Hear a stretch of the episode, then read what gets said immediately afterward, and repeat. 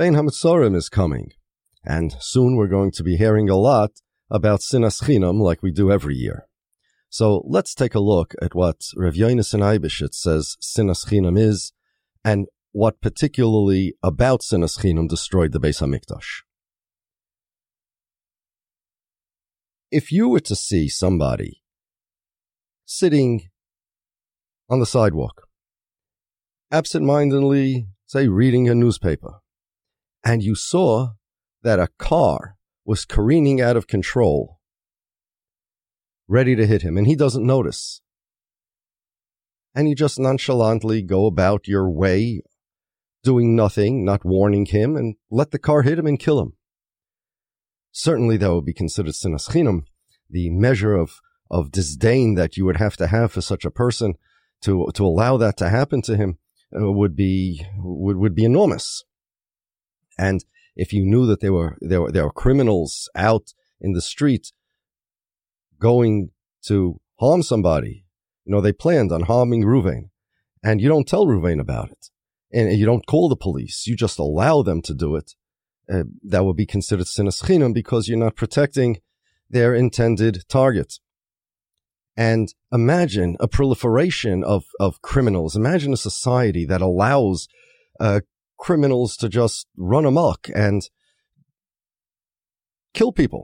And nobody cares enough to do anything about it. That certainly would be considered a terrible sinas chinam, a society-wide sinas chinam, a magef of sinas chinam.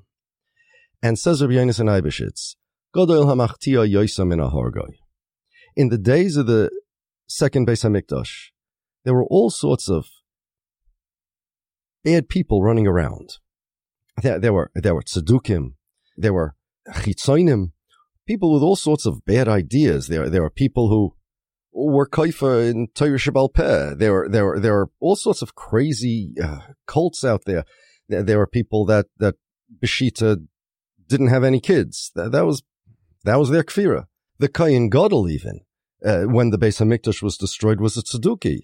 The second Beis Hamikdash, the days of the second Beis Hamikdash, was marked by a unique proliferation of koifrim and apikarsim and people with crazy hashkafas and ideas, all sorts of different types of minus and kfira. And they were allowed to proliferate. Nobody was moicha against them. Nobody protested against them. Nobody did anything to stop the proliferation of the minus and kfira that was going on during the days of the second Beis Hamikdash. And therefore, says Rabbi Yonasan Eibeshitz, that constitutes sinas chinam. Zu sinas. Ki rabu ha'oivrim v'loi michu.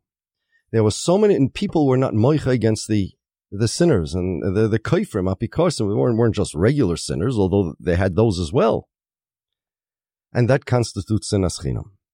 If we are not moicha against the koifrim and those that are machti the rabbim, then we're guilty of sinas chinam because we're not protecting the targets of these people or the people that could be influenced by them. And a society that just allows this to happen is a society that deserves the Beis Hamikdash to be destroyed.